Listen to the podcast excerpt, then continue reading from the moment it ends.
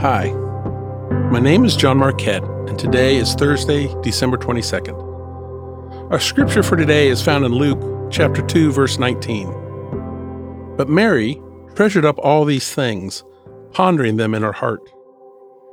This verse has always been bothersome to me. Treasuring and pondering them? It seems to be said by a sense of pride within Mary's heart. To me, it seems so misplaced that Mary felt this and that the writer recorded it. My entire life, I have been told that pride was wrong, especially for the Christian. Consequently, I've done all that I can to kill the sense of pride that so easily wells up in me. Pride is, after all, sin, right? C.S. Lewis, in his book Mere Christianity, calls pride the great sin. It is the sin that plagued Lucifer and led to his heavenly banishment. So, what was it that Mary held so close? If we spy the verses just preceding, we see that the shepherds, having just visited Mary and the Christ child, shared what the angel of the Lord had revealed to them. Simply, the birth of this child was the long awaited and anticipated Messiah. The shepherds confirmed what Mary had already been told. It is no wonder that Mary kept these facts foremost in her mind. Think treasured, and reflected upon them think pondered. However, she also knew this wasn't about her. This was about her people, the people who long awaited the Messiah. I recently had a significant birthday, my 60th.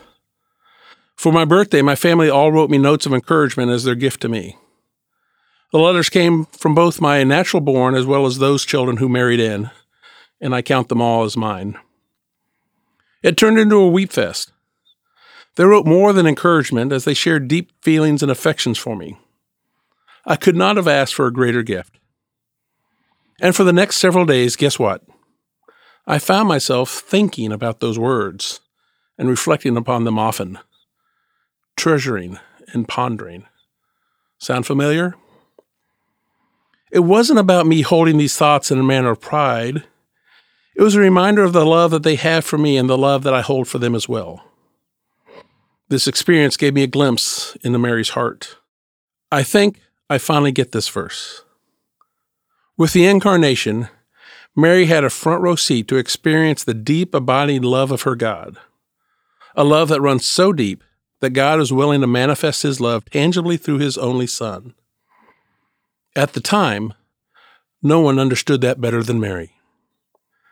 What moments, memories, things anticipated do you treasure and ponder? Likely the moments you treasure most involve others in your life. Let them know how much you love them. Better yet, spend some time treasuring and pondering on the love God has for you.